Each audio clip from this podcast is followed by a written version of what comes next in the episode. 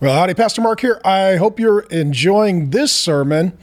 And uh, if you have prayed for or partnered with us, thank you. You're helping us reach 200 million people through Real Faith Ministries this year alone. My wife Grace and I, uh, we love getting Bible teaching out, and we have got a veritable mountain of free content that's all available at realfaith.com.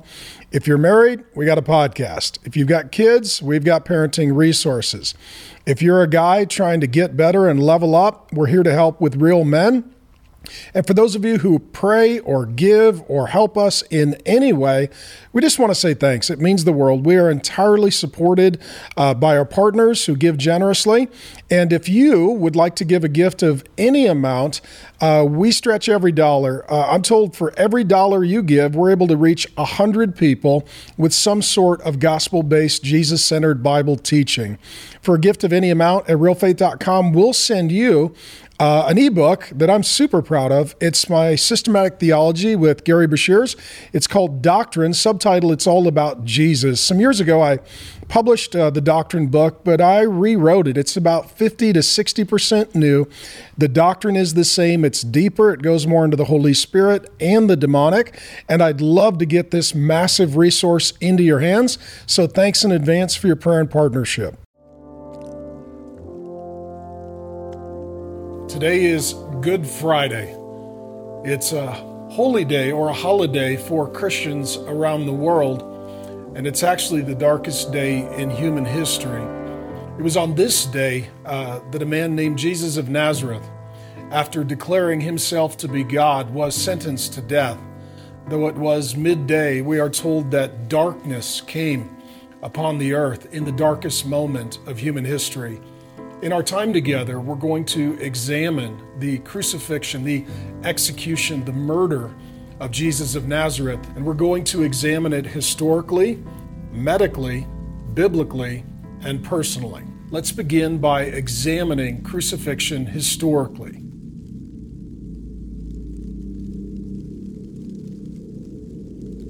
Uh, Christians have long used the cross as our symbol of faith or icon, if you will.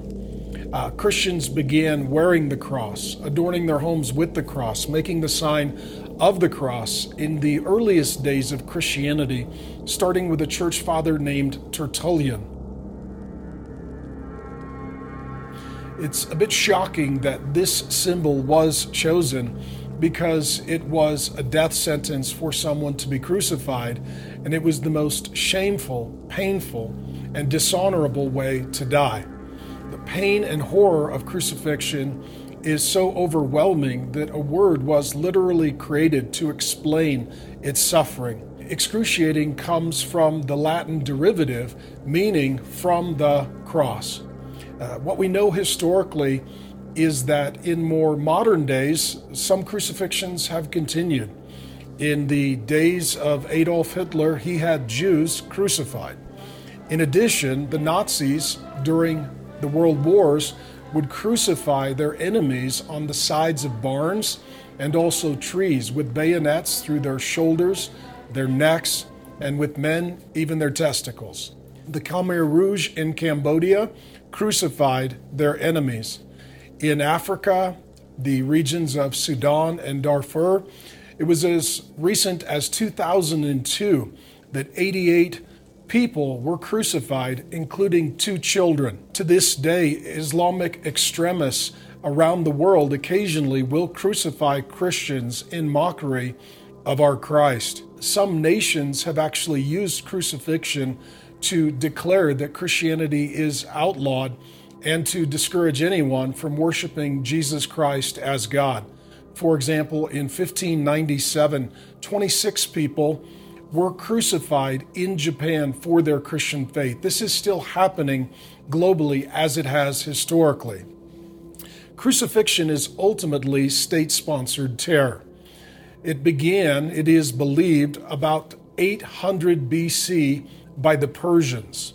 The Persians began by impaling enemies of the state.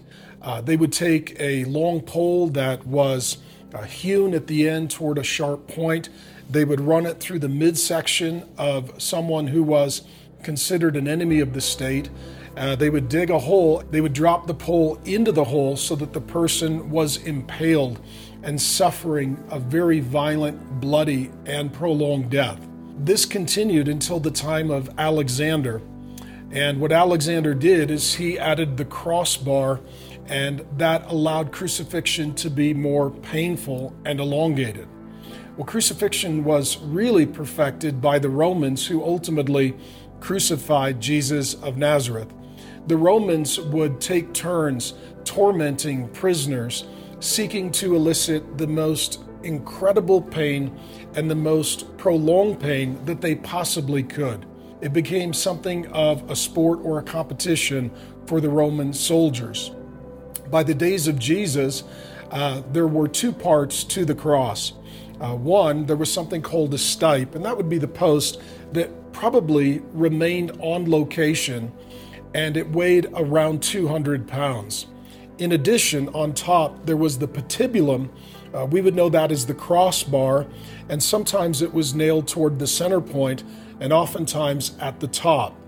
And what would happen is the person would be forced to carry that crossbar of about 100 pounds to their place of crucifixion, where then it would be nailed to that post. And that is, in fact, what happened to the Lord Jesus. Someone hanging on the cross could hang anywhere from hours to days. A lot of the length of suffering was contingent upon the depth of scourging.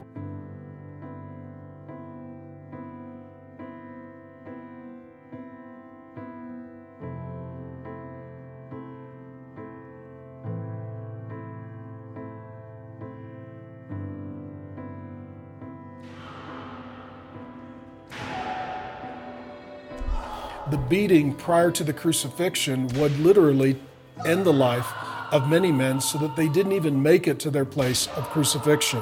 All of the crucifixions in the days of Jesus were generally done openly, publicly, and shamefully. This was not done in private with any consideration for the person's reputation or family. The entire point was much like a beheading today, live simulcast on the internet is to create terror and to strike fear.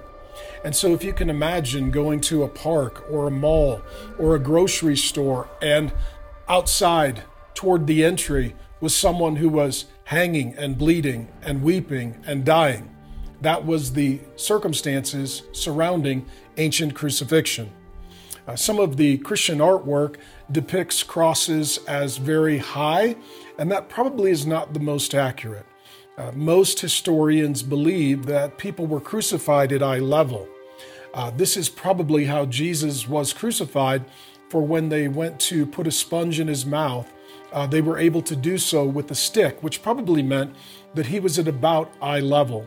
This would also have allowed those who hated and despised those being crucified to look them right in the eye, to curse them, to mock them, to place bets on the timing of their death. Uh, women were rarely crucified, and when they were, the women were generally turned around because even that barbarous a people didn't want to see the horrific look on the face of a dying woman. Uh, oftentimes, too, they would have incredible psychological torment as part of crucifixion, meaning the man would be crucified and then they would punish and sometimes even execute his wife and children in front of him to psychologically torment him. And as others watched in horror, the message was very clear. However, this man behaved, or whatever this man believed, you should not repeat, or you will endure his fate. Alexander Jannaeus, who was a Jewish high priest, had 800 Pharisees, religious Jewish leaders, crucified. And before they died, while hanging on the cross, he had their wives and children slaughtered in front of the husbands and fathers. In 518 BC, uh, Darius, who was uh, king of Persia, he crucified 3,000 Babylonians to warn their enemies. In addition, by 332 BC, Alexander the Great in Tyre crucified 2,000 enemies on a day. Uh, in 71 BC, the day that the gladiator Spartacus died in battle, Alexander crucified 6,000 enemy combatant soldiers along a 120 mile stretch of highway. If you can even fathom or imagine that in the ancient world you're traveling on a highway and over the course of 120 miles, there are 6,000 men in a single day who are crucified, bleeding, sweating, urinating, defecating, screaming, and dying, while their mothers, their fathers, their friends, their brothers, their sisters, their own wives and children watched in horror. This was the ancient world, and this was the way of ancient crucifixion. It's even possible that Jesus of Nazareth, when he was a boy, that he saw a mass crucifixion. It was right around the same time that Jesus was born that there was a Jewish uprising against the Roman government, and they crucified 2,000 Jews. Just makes you curious. Perhaps Jesus was able to see that, and if so, he was able to see something of the horror and future that awaited him. Well, crucifixion is the most horrific way to die. It has been that way historically. The entire point of crucifixion was to destroy someone's life and to destroy anyone who would want to continue their legacy. Uh, there's an old Christian hymn that rightly calls crucifixion and the cross, quote, an emblem of suffering and shame. And that is precisely what it was and is. Throughout the course of history, all cultures have agreed that there is nothing worse than being crucified. The Jewish historian Josephus called it, quote, the most wretched of deaths. The Roman leader Cicero uh, said, quote, it was the cruelest and most terrible punishment. Uh, the Greek philosopher Plato said, the just man who is thought to be unjust will be scourged, racked, bound, will have his eyes burned out, and at least after suffering every kind of evil, he will be impaled. God's people always considered someone who was crucified as cursed. In Deuteronomy chapter 21, verses 22 through 23, Moses himself says this, and it is a prophecy about what Jesus Christ, Jesus of Nazareth, would endure for us out of love. If a man has committed a crime punishable by death, and he is put to death, and you hang him on a tree, a hanged man is cursed by God. The Apostle Paul, in his letter to the Galatians, quotes that very line, and he reminds us that Jesus Christ, Jesus of Nazareth, Jesus, our Lord, God, Creator, and Savior, he was cursed on the cross in our place for our sins. In addition, those who worshiped Jesus for uh, his death and resurrection were ultimately mocked and hated. It is believed to be from around 200 AD that an ancient uh, painting was found on a cave wall. And it depicts a man being crucified, and he has a donkey's head, but a man's body. I know the language is strong, but so is the imagery. And the imagery indicates that anyone who worships Jesus is just worshiping a dead jackass. And the quote under it says, Alexamenos worships his God. The point is this there's nothing worse than crucifixion. There's nothing more painful, more shameful, more public. There's nothing that is more horrifying and haunting. And what happened is when someone was crucified, they were considered forsaken by God and oftentimes even forsaken by family. Oftentimes, the bodies were just left on the cross for the vultures and the wild animals to feast upon the flesh. Sometimes the bodies were just thrown into a dump to just be decomposed in a dishonorable way or thrown to wild dogs to be feasted upon. This is the history of crucifixion. In the next portion of our time together, we will examine medically exactly what happened to Jesus Christ.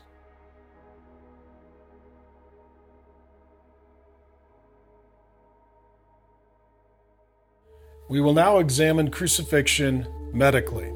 Uh, the storyline of the Bible simply says that they took Jesus and had him scourged. The reason that the Bible doesn't give a lot of details was because the original recipients saw men get scourged and crucified. And once you saw it, you didn't need it to be explained to you because you were haunted by it for the remainder of your life.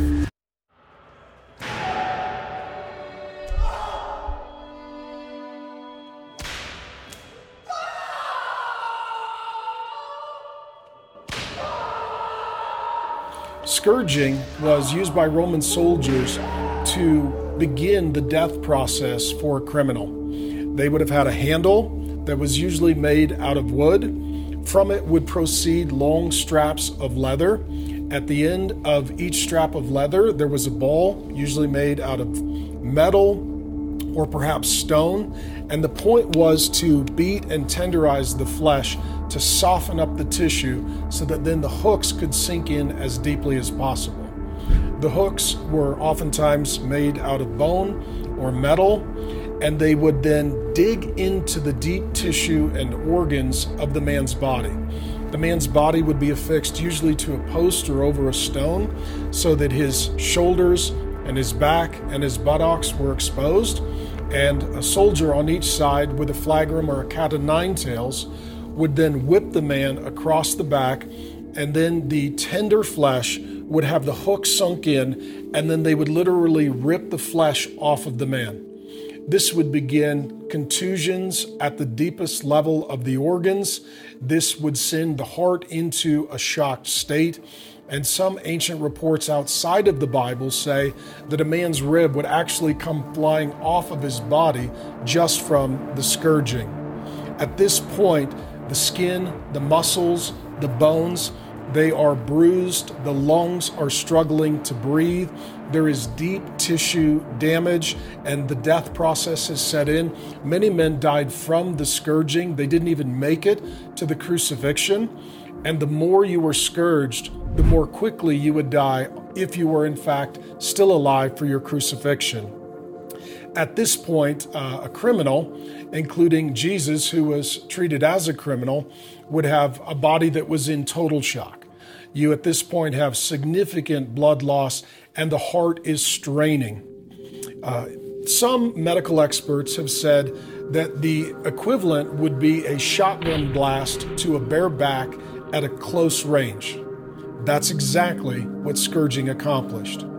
And then the victim, if they remained alive after the scourging, would be uh, hung on a cross. And there is some historical debate. Uh, some think that the uh, victims were, in fact, uh, hung on the cross through the hands with basically the equivalent of a railroad tie.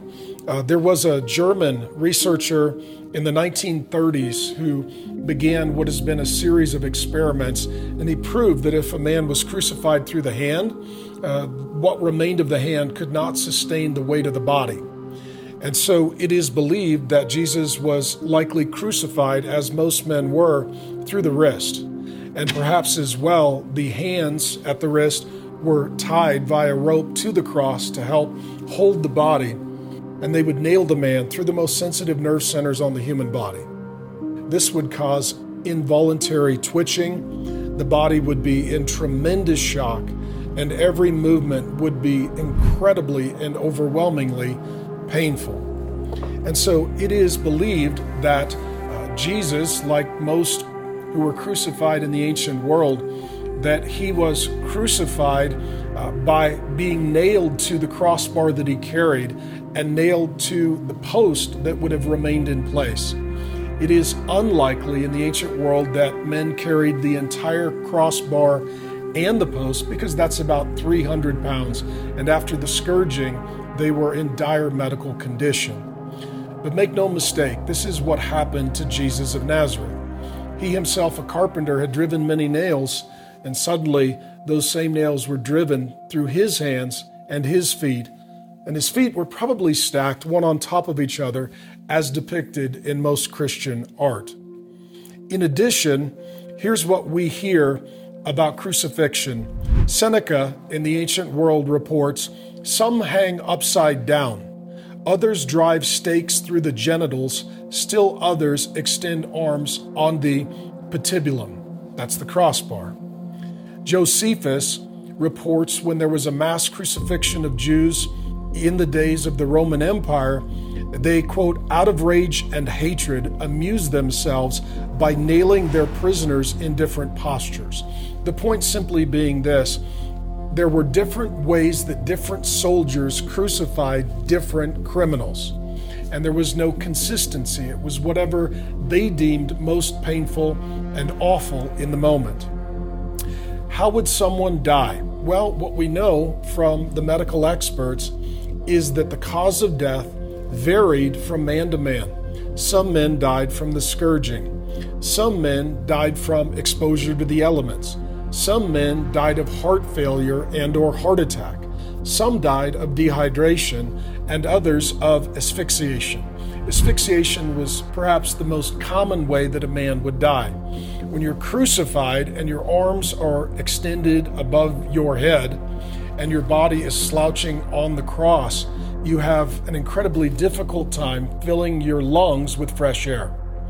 And so you pass in and out of consciousness. And so, what you would do then to prolong your life, you would push yourself up on your crucified feet, or you would pull yourself up on your crucified hands. But the amount of pain that would be sent through your body as your nerve centers were twitching and convulsing was incredible. And, and the men had to decide are we willing to endure a little more pain so we can take one more breath? Eventually, their body would slouch on the cross to where they could no longer gather air into their lungs and they would painfully die, often by asphyxiation. Uh, this explains why some people historically hung on the cross for upwards of nine days, passing in and out of consciousness. And if they wanted to hasten someone's death, they would break their legs so they could no longer push themselves up and gather air into their lungs. The Journal for the American Medical Association actually did uh, an intense investigation into crucifixion. Uh, they came out with a special communication titled On the Physical Death of Jesus Christ. They say, quote, it is our intent to present not a theological treatise, but rather a medically and historically accurate account of the physical death of the one called Jesus Christ. They say that the length of survival generally ranged from three or four hours to three or four days and appears to have been inversely related to the severity of the scourging. They also report the fact that Jesus later was offered a drink of wine vinegar from a sponge placed on the stalk of the hyssop plant, approximating 20 inches strongly supports the belief that Jesus was crucified on the short cross. We also read these short, terse utterances must have been particularly difficult and painful. At about 3 p.m. that Friday, Jesus cried out in a loud voice, bowed his head, and died. They say that at the time when Jesus was on the cross, quote, he was already dead. They did not break his legs. That was in fulfillment of an Old Testament prophecy that not one of his bones would be broken. It also proves that Jesus very much did die on the cross. There have been some who have purported a swoon theory, including some Islamic scholars saying that he passed out and appears dead, but nonetheless, the medical record shows that he in fact died. He then had a spear run through his side and the Journal for the American Medical Association says uh, the wound was in the thorax. It goes on to say that a very large flow of blood would be more likely with a perforation of the distended and thin walled right atrium or ventricle than the thick walled and contracted left ventricle. Although the side of the wound may never be established with certainty, the right seems more probable than the left their assumption and their conclusion is that when the blood flowed from Jesus' side, it literally punctured his heart sac, and Jesus literally died of a physical and spiritual broken heart. In conclusion, the medical experts say of the death of Jesus, a fatal cardiac arrhythmia may have accounted for the apparent catastrophic terminal event. And lastly, the spear thrust between his right ribs probably perforated not only the right lung, but also the pericardium and heart, and thereby ensured his death. That is the summary of the medical death of Jesus Christ. Next, we will examine the crucifixion of Jesus biblically.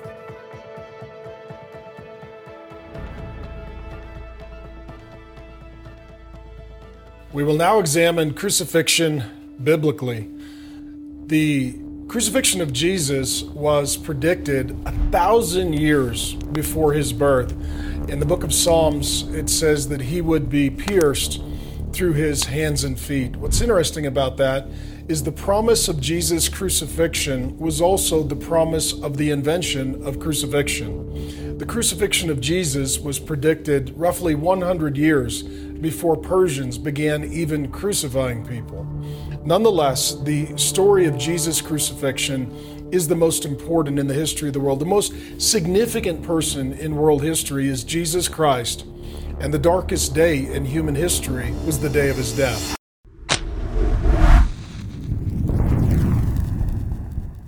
The death of Jesus is for Christians one of the two most sacred days in human history. The other, of course, being his resurrection to conquer death and to forgive sin and to open heaven.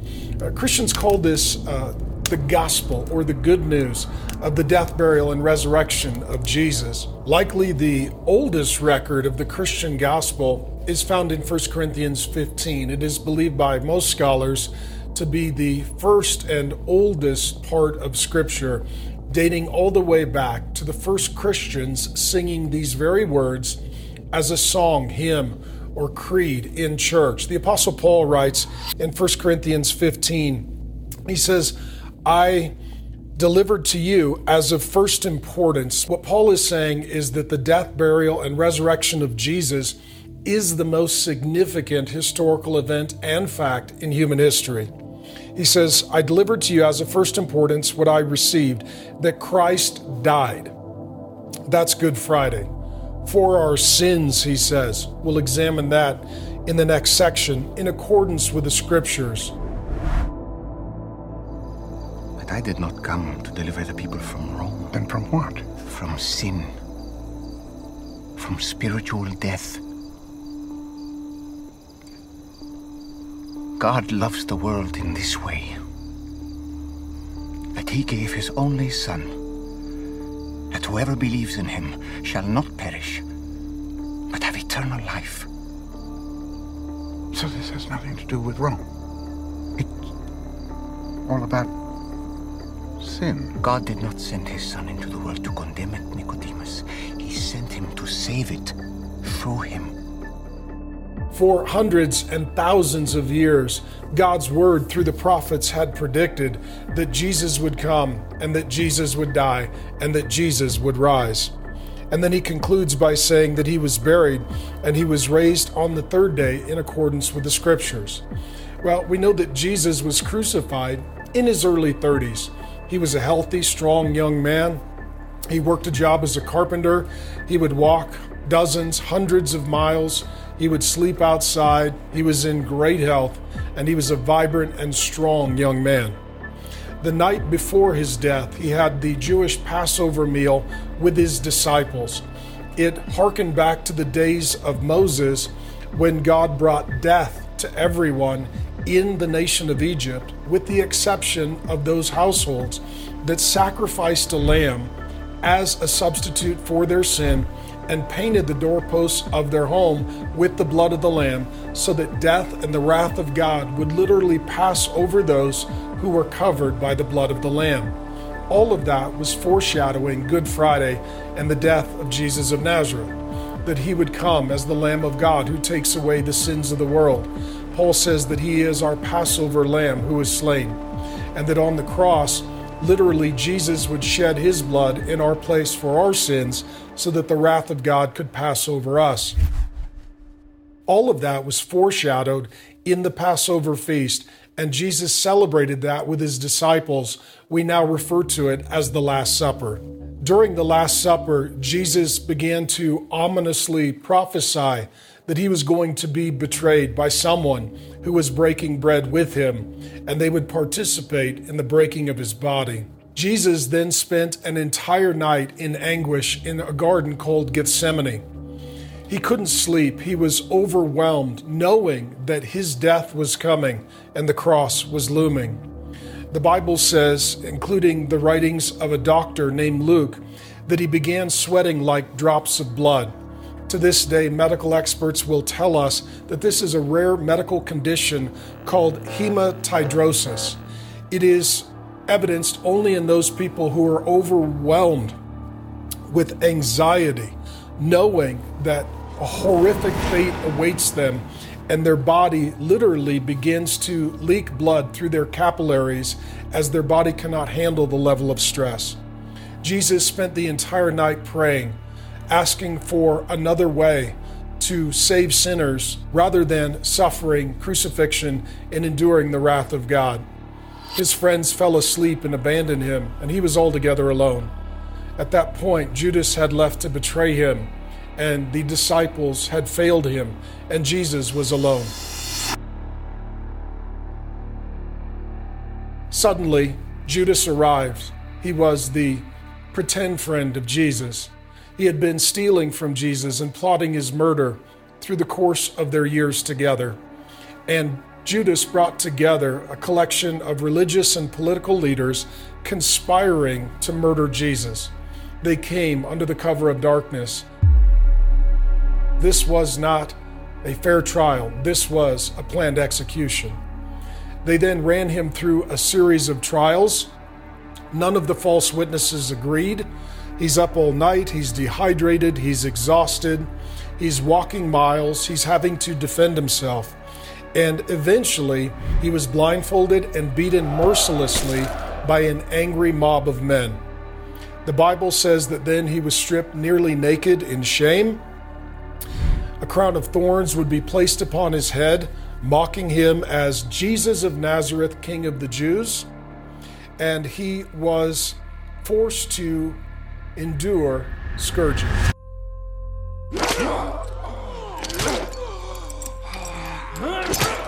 The scourging of Jesus was absolutely horrifying. As we studied scourging in general, I just want to briefly visit the scourging of Jesus in particular. By the time they were done ripping the flesh off of his body and tormenting him mercilessly, it was prophesied some 700 years prior by the prophet Isaiah that he would be, quote, marred beyond human likeness. What that means is when they were done scourging Jesus, ripping the flesh off of his body, plucking out his beard, putting a crown of thorns on his head, had you seen him in that state and known him, you would not have even recognized him from the beating and the suffering and the scourging that he endured. Jesus was then forced to carry his crossbar, as we've established, perhaps upwards of a hundred pounds, to his place of crucifixion. This would have been a recycled piece of timber. Generally, the crossbar and also the nails used to crucify a man were used over and over and over. This crossbar likely had the blood, the tears, the sweat of other men who had died previously. It was roughly hewn timber perhaps like a hundred pound railroad tie, and it was put on his bloodied and barren back. This had to be incredibly painful. And Jesus was required to carry it through narrow streets as onlookers watched in horror. Today in Israel, you can still walk this path. It's called the Via Dolorosa, or the Way of the Cross. The Bible says that Jesus was so weary from the scourging and beating and sleepless night and dehydration that he fell, and that the uh, crossbar would have then crushed his chest cavity. Medical experts, including the Journal for the American Medical Association, who have studied this, will tell us that this would cause deep chest contusion and trauma. One expert says it would be the equivalent of a head on car crash where the driver is thrown into the steering wheel, not wearing a seatbelt, with no airbag deploying. At this point, you have deep chest contusion, and if you do not receive medical treatment, you will die simply from that event. Nonetheless, Jesus could not carry the cross alone to his place of crucifixion. And so there was a disciple of his, Simon of Cyrene, who helped the Lord Jesus carry his cross. At this point, Jesus arrives at his place of crucifixion.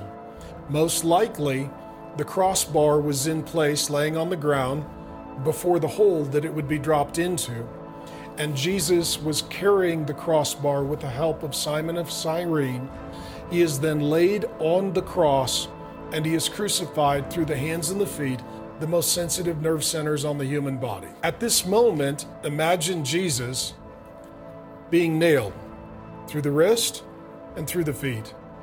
His body is twitching involuntarily. The death process has begun, and the human body has reached its limit. Then Jesus would have been lifted up on the cross, the cross dropped in the hole, as his body would have been shaking violently and involuntarily. What we know is that some men took days to die, and Jesus took merely hours. He was already near death. At this moment, while crowds jeered and mocked, while bets were placed on how long a man would live, many men sought vengeance. They would spit on their enemies, they would urinate on them, they would curse them, they would argue with them. And Jesus did not. Jesus remained loving and pronounced only blessing with his final breaths. And as we have established, for him to elevate his broken body to get air into his lungs would have been incredibly painful. As a result, the seven final statements of Jesus, called by theologians the seven words, were short, but each one was pregnant and filled with love. Father, forgive them. He tells the man dying with him, Today you will be with me in paradise. Caring for his mother who is present, seeing her son be executed, he assigns his friend John, Look after my mother. And then Jesus says, I am thirsty, and they put a sponge in his mouth on the end of a stick. That sponge was sopped in wine vinegar that was part of the ancient field kit for a Roman soldier. When a soldier would be deployed in battle, they would receive a sea sponge. They would sop it in wine vinegar on the end of a stick to cleanse themselves after going to the bathroom. It was their version of toilet paper. When Jesus was loving, and when Jesus was caring, and Jesus was interceding, even for his enemies, to silence him, they shoved their sponge in his mouth. That means that the remaining words of Jesus are spoken with the taste of a soldier's bowel movement on his lips. Nonetheless, he then cries out, My God, my God, why have you forsaken me? Why have you forsaken me?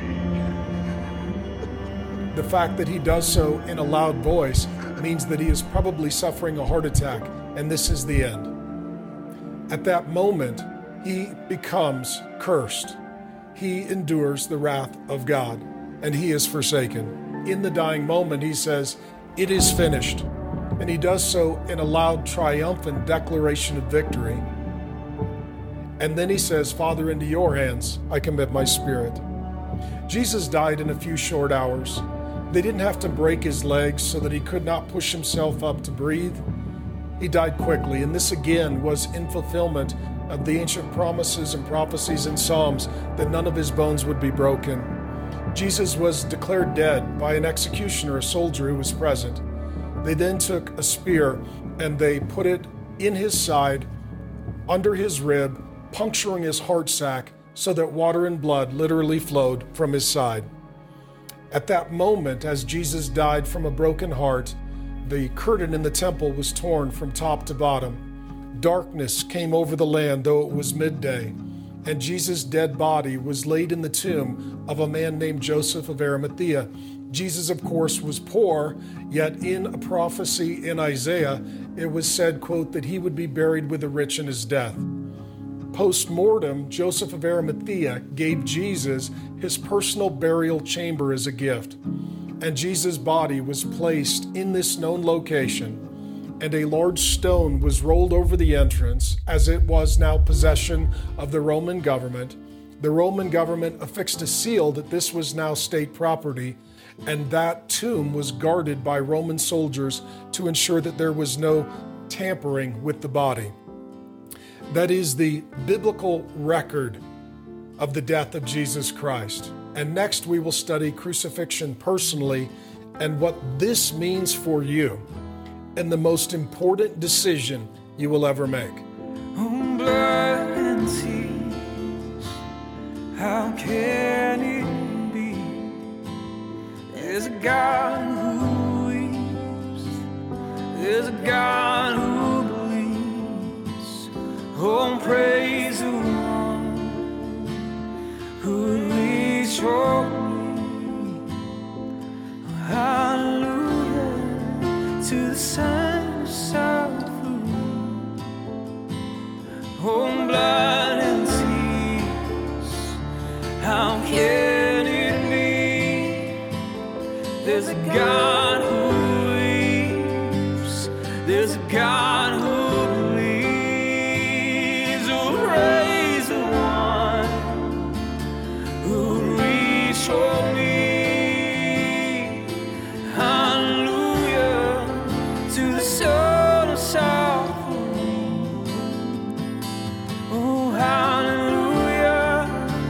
the Son of suffering.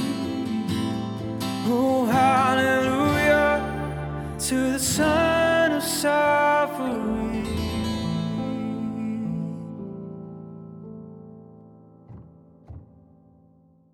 In our remaining few minutes together, I want to talk about crucifixion personally. What does an ancient historical death and event mean for you? And not only your life, but your death. Since it is Good Friday, the question that we need to answer is how could this possibly be good news that is celebrated by Christians on Good Friday?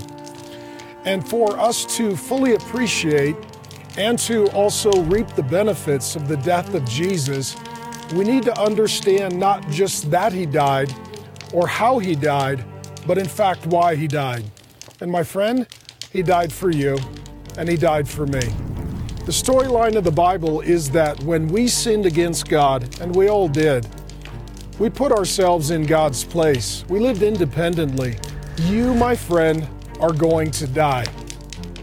I will die. Everyone will die. Death is undefeated. The past few years, we shut down planet Earth just trying to preserve human life.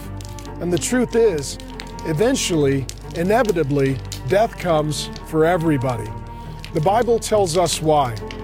The wage for sin, the consequence for sin, is death. Sin brings death. God is the living God, and rebellion against God is cosmic treason, and it results in separation from God, who is the source of life, and the consequence of that is death. Not just physical death, but spiritual and eternal death. The Bible uses a, a little word to give us a big understanding of why Jesus died. That little word is for. Isaiah tells us he was wounded for our transgressions. The Apostle Paul says Christ died for us. And Peter says Christ suffered once for sins, the righteous for the unrighteous. Jesus Christ declared himself to be God. He alone is the only founder of any major world religion who has declared himself to be God. Jesus also said that he was without sin. These two claims are without peer or precedent in human history. Jesus then went to the cross and he died for sin, but not his sin because he had no sin. He died instead for your sin, for my sin, for our sin. On the cross, Jesus Christ took your place, and if you trust in him, he will put you in his place. Jesus endured the wrath of God so you could enjoy the grace of God. Jesus suffered death so you could receive life. Jesus was separated from the Father so you could be reconciled to the Father. Jesus went into the darkness so you could spend forever in the light. 2 Corinthians 5:21 says it this way, God made him who knew no sin to become sin, so that in him we might become the righteousness of God. My dear friend, I need you to know the most important thing is what you believe about Jesus Christ. The most important decision you will make is whether you receive him as your Savior or you reject him for your suffering.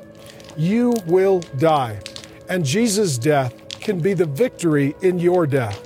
If Jesus died for you, he also rose for you, and that will be celebrated this Sunday, Easter, where the Church of Jesus Christ gathers globally to celebrate the victory over sin and death and the gift of eternal life. But on this day, Good Friday, I want this to be the day that you receive Jesus Christ, that you turn from your sin and you trust in Him. If you do not, you will die and you will stand before Jesus Christ. You will be judged and you will be sentenced to the eternal flaming torments of hell. I don't want you to go there, but that decision is yours. Either Jesus endured the wrath of God or you will endure the wrath of God. I want the day that you die to be your greatest day, the day where the worst of your existence has ended and the best of your existence begins. For those of us who are Christians, this life is as close to hell as we ever get, and Jesus and heaven await us. If you reject Jesus, this life is as close to heaven as you will ever be, and death and judgment and hell awaits you. My friends, this is the day of your salvation. The best way to prepare for Easter Sunday is to trust in Jesus today, to give your sins to Jesus today. And on Sunday, get up as he got up and go to church and worship him as your living Savior. I'm praying for you. The decision is yours.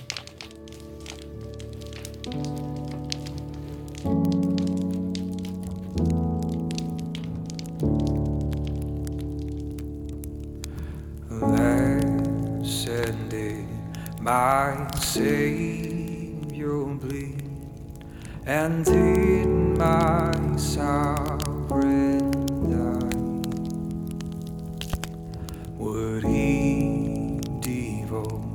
such sacred head for sinners such as I?